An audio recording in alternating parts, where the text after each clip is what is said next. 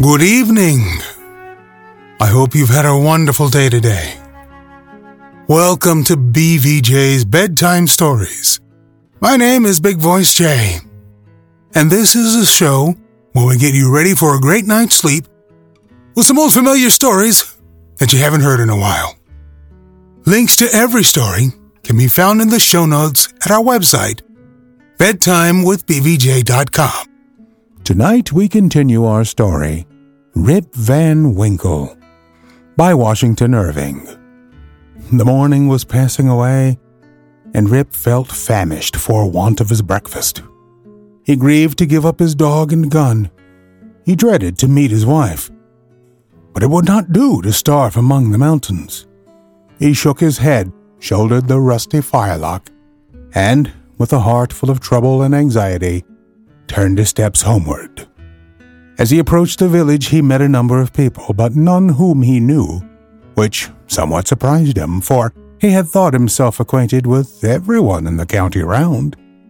Their dress, too, was of a different fashion from that to which he was accustomed. They all stared at him with equal marks of surprise, and whenever they cast their eyes upon him, invariably stroked their chins. A constant recurrence of this gesture induced Rip involuntarily to do the same. When, to his astonishment, he found his beard had grown a foot long. He had now entered the skirts of the village. A troop of strange children ran at his heels, hooting after him and pointing at his gray beard. The dogs, too, not one of which he recognized for an old acquaintance, barked at him as he passed. The very village was altered. It was larger and more populous. There were rows of houses which he had never seen before, and those which had been his familiar haunts had disappeared. Strange names were over the doors, strange faces at the windows. Everything was strange. His mind now misgave him. He began to doubt whether both he and the world around him were not bewitched. Surely this was his native village, which he had left but the day before. There stood the Catskill Mountains. There ran the Silver Hudson at a distance. There was every hill and dale, precisely as it had always been.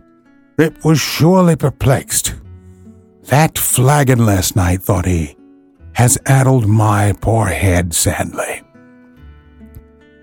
It was with some difficulty that he found the way to his own house which he approached with silent awe, expecting every moment to hear the shrill voice of Dame Van Winkle. He found the house gone to decay, the roof fallen in, the windows shattered, and the doors off the hinges. A half starved dog that looked like Wolf was skulking about it. Rip called him by name, but the cur snarled, showed his teeth, and passed on. This was an unkind cut indeed. My very dog, sighed poor Rip has forgotten me. He entered the house, which, to tell the truth, Dame Van Winkle had always kept in neat order. It was empty, forlorn, and apparently abandoned. This desolateness overcame all his connubial fears. He called loudly for his wife and children. The lonely chambers rang for a moment. The lonely chambers rang for a moment with his voice, and then all again was silence. He now hurried forth and hastened to his old resort, the village inn, but it too was gone. A large rickety wooden building stood in its place, with great gaping windows, some of them broken and mended with old hats and petticoats, and over the door was painted the Union Hotel by Jonathan Doolittle. Instead of the great tree that used to shelter the quiet little Dutch inn of yore, there now was reared a tall, naked pole, with something on the top that looked like a red nightcap, and from it was fluttering a flag on which was a singular assemblage of stars and stripes. All this was strange and incomprehensible. He recognized on the sign, however, the ruby face of King George, under which he had smoked so many a peaceful pipe. But even this was singularly metamorphosed. The red coat was changed for one of blue and buff. A sword was held in the hand instead of the scepter. The head was decorated with a cocked hat, and underneath was painted in large characters General Washington. There was, as usual, a crowd of folk about the door, but none that Rip recollected. The very character of the people seemed changed. There was a busy, bustling, disputatious tone about it, instead of the accustomed phlegm and drowsy tranquillity. He looked in vain for the sage Nicholas Vedder, with his broad face, double chin, and his long pipe, uttering clouds of tobacco smoke instead of vital speeches, or Van Bummel, the schoolmaster, doling forth the contents of an ancient newspaper. In place of these, a lean, bilious looking fellow, with his pockets full of handbills, was haranguing vehemently about rights of citizens, elections, members of Congress, liberty, Bunker's Hill, heroes of 76, and other words which were a perfect Babylonish jargon to the bewildered Van Winkle. The appearance of Rip with his long grizzled beard, his rusty fowling piece, his uncouth dress, and an army of women and children at his heels soon attracted the attention of the tavern politicians. They crowded round him, eyeing him from head to foot with great curiosity. The orator bustled up to him and, drawing him partly aside, inquired on which side he voted. Rip stared in vacant stupidity. Another short but busy little fellow pulled him by the arm, and rising on tiptoe, inquired in his ear whether he was Federal or Democrat. Rip was equally at a loss to comprehend the question when a knowing, self important old gentleman in a sharp cocked hat made his way through the crowd, putting them to the right and left with his elbows as he passed, and planting himself before Van Winkle with one arm akimbo, the other resting on his cane, his keen eyes and sharp hat penetrating, as it were, into his very soul, and demanded in an austere tone what brought him to the election with a gun on his shoulder and a mob at his heels, and whether he meant to breed a riot in the village. Alas, gentlemen, cried Rip, somewhat dismayed. I am a poor, quiet man, a native of the place, and a loyal subject of the king. God bless him. Here a general shout burst from the bystanders. A Tory! A Tory! A spy! A refugee! Hustle him! Away with him! It was with great difficulty that the self important man in the cocked hat restored order, and having assumed a tenfold austerity of brow, demanded again of the unknown culprit what he came there for, and whom was he seeking. The poor man humbly assured him that he meant no harm, but merely came there in search of some of his neighbors, who used to keep about the tavern. Well, who are they? Name them. Rip bethought himself a moment and inquired, Where's Nicholas Vedder? There was silence for a little while when an old man replied in a thin, piping voice, Nicholas Vedder? Why, he is dead and gone these eighteen years. There was a wooden tombstone in the churchyard that used to tell all about him, but that's rotten and gone too. Where's Brom Dutcher? Oh, he went off to the army in the beginning of the war. Some say he was killed at the storming of Stony Point. Others say he was drowned in a squall at the foot of Antony's Nose. I don't know. He never came back again. Where's Van Bummel, the schoolmaster? He went off to the wars, too. Was a great militia general and is now in Congress. Rip's heart died away at hearing of these sad changes in his home and friends, and finding himself thus alone in the world.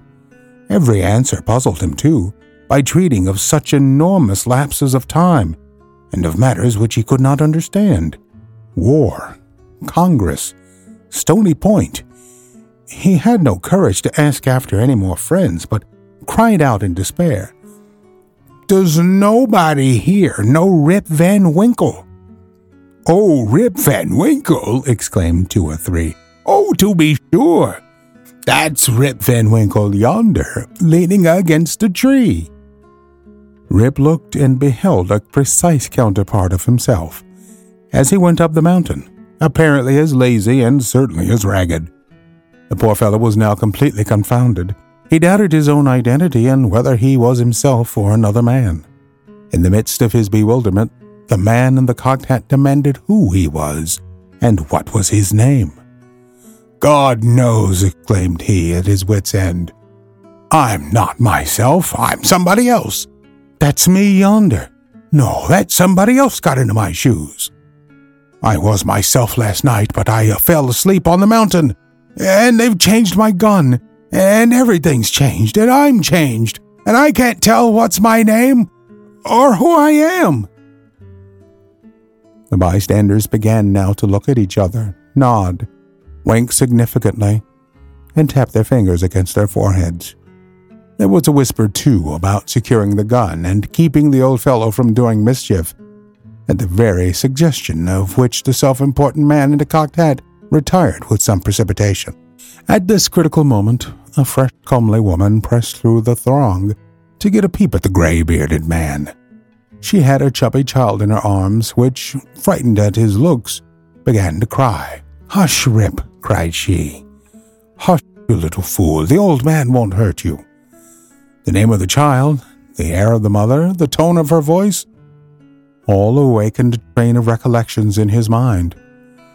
What is your name, my good woman? asked he. Judith Gardenier. And your father's name? Ah, poor man.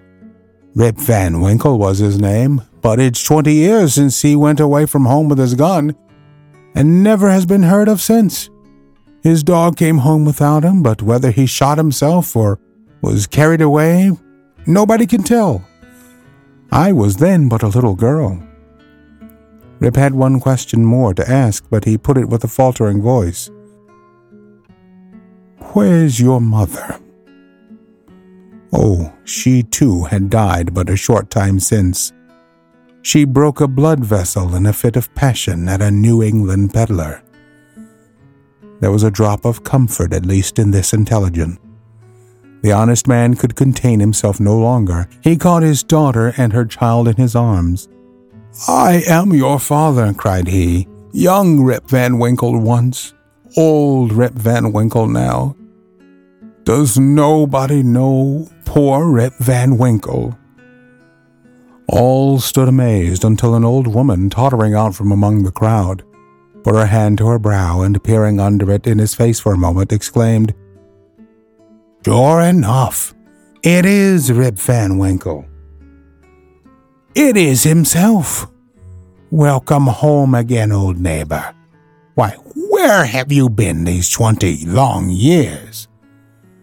Rip's story was soon told, for the whole twenty years had been to him but as one night. The neighbors stared when they heard it. Some were seen to wink at each other and put their tongues in their cheeks. And the self important man in the cocked hat who, when the alarm was over, had returned to the field, screwed down the corners of his mouth and shook his head, upon which there was a general shaking of the head throughout the assemblage. It was determined, however, to take the opinion of old Peter Vanderdonk, who was seen slowly advancing up the road. He was a descendant of the historian of that name, who wrote one of the earliest accounts of the province. Peter was the most ancient inhabitant of the village, and well versed in all the wonderful events and traditions of the neighborhood. He recollected Rip at once and corroborated his story in the most satisfactory manner. He assured the company that it was a fact, handed down from his ancestor the historian, that the Catskill Mountains had always been haunted by strange beings. That it was affirmed that the great Henrik Hudson, the first discoverer of the river and country, kept a kind of vigil there every twenty years with his crew of the Half Moon, being permitted in this way to revisit the scenes of his enterprise and keep a guardian eye upon the river, and the great city called by his name. That his father had once seen them in their old Dutch dresses playing at nine pins in the hollow of the mountain, and that he himself had heard one summer afternoon the sound of their balls like distant peals of thunder. To make a long story short, the company broke up and returned to the more important concerns of the election. Rip's daughter took him home to live with her. She had a snug, well furnished house and a stout, cheery farmer for a husband, whom Rip recollected for one of the urchins that used to climb upon his back. As to Rip's son and heir, who was the ditto of himself, seen leaning against a tree, He was employed to work on the farm, but evinced an hereditary disposition to attend to anything else but his business. Rip now resumed his old walks and habits. He soon found many of his former cronies, though all rather the worse for the wear and tear of time, and preferred making friends among the rising generation, with whom he soon grew into great favor. Having nothing to do at home, and being arrived at that happy age when a man can be idle with impunity, he took his place once more on the bench at the inn door, and was reverenced as one of the patriarchs of the village, and a chronicle of the old times before the war. It was some time before he could get into the regular track of gossip, or could be made to comprehend the strange events that had taken place during his torpor. Now there had been a revolutionary war, that the country had thrown off the yoke of old England, and that, instead of being a subject of His Majesty George III, he was now a free citizen of the United States. Rip, in fact, was no politician. The changes of states and empires made but little impression on him. There was one species of despotism under which he had long groaned, and that was petticoat government. Happily, that was at an end. He had got his neck out of the yoke of matrimony, and could go in and out whenever he pleased without dreading the tyranny of Dame Van Winkle. Whenever her name was mentioned, however, he shook his head shrugged his shoulders, and cast up his eyes, which might pass either for an expression of resignation to his fate or joy at his deliverance. He used to tell his story to every stranger that arrived at Mr. Doolittle's hotel. He was observed at first to vary on some points every time he told it, which was, doubtless, owing to his having so recently awaked. It all last settled down precisely to the tale I have related, and not a man, woman, or child in the neighborhood but know it by heart. Some always pretended to doubt the reality of it, and insisted that Rip had been out of his head, and that this was the one point on which he always remained flighty. The old Dutch inhabitants, however, almost universally gave it full credit. Even to this day, they never hear a thunderstorm of a summer afternoon about the Catskill but they say Henrik Hudson and his crew are at their game of nine pins.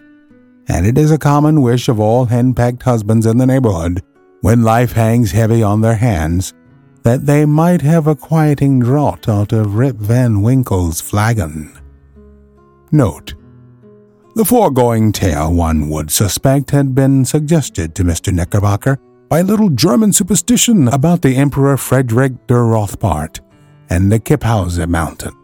A subjoined note, however, which he had appended to the tale, shows that it is an absolute fact, narrated with his usual fidelity. The story of Rip Van Winkle may seem incredible to many, but nevertheless I give it my full belief.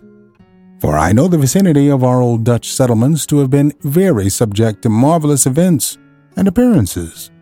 Indeed, I have heard many stranger stories than this in the villages along the Hudson, all of which were all too well authenticated to admit of a doubt. I have even talked with Rip Van Winkle myself, who, when last I saw him, was a very venerable old man, and so perfectly rational and consistent on every other point, that I think no conscientious person could refuse to take this into the bargain. Nay, I have seen a certificate on the subject taken before a country justice and signed with the cross in the justice's own handwriting. The story, therefore, is beyond the possibility of doubt.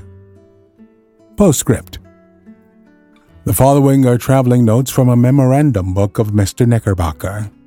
The Kaatsberg or Catskill Mountains have always been a region full of fable.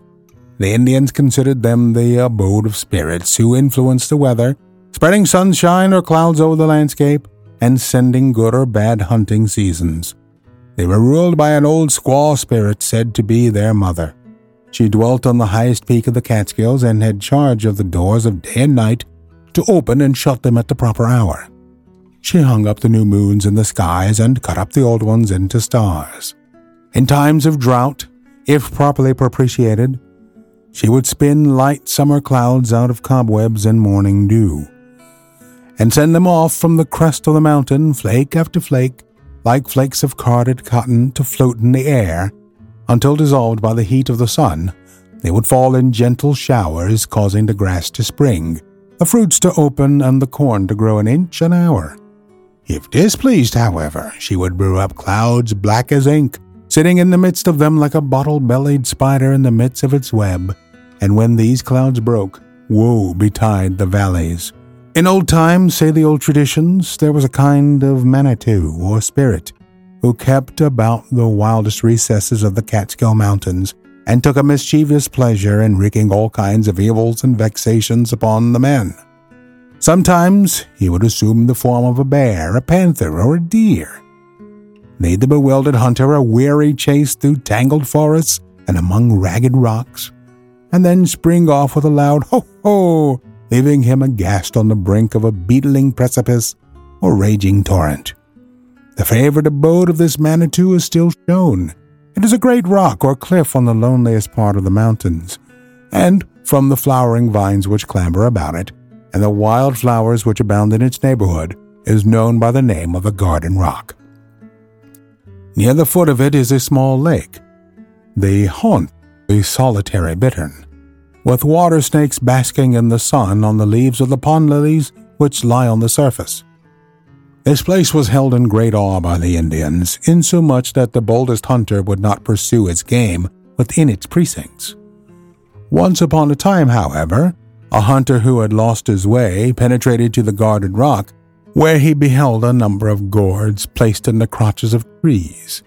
One of these he seized and made off with, but in the hurry of his retreat, he let it fall among the rocks, when a great stream gushed forth, which washed him away and swept him down precipices, where he was dashed to pieces, and the stream made its way to the Hudson, and continues to flow to the present day being the identical stream known by the name of the Catter's Kill. People do things when they're inebriated and enjoying themselves. Most of the time, they go online and take advantage of the great deals at Amazon.com. Enter BVJ in the promo code and it will do absolutely nothing because this is not a sponsored read. I would like to remind you that we are always on the hunt for fantastic stories like this one to feature on the podcast. If you know of some, you can let me know.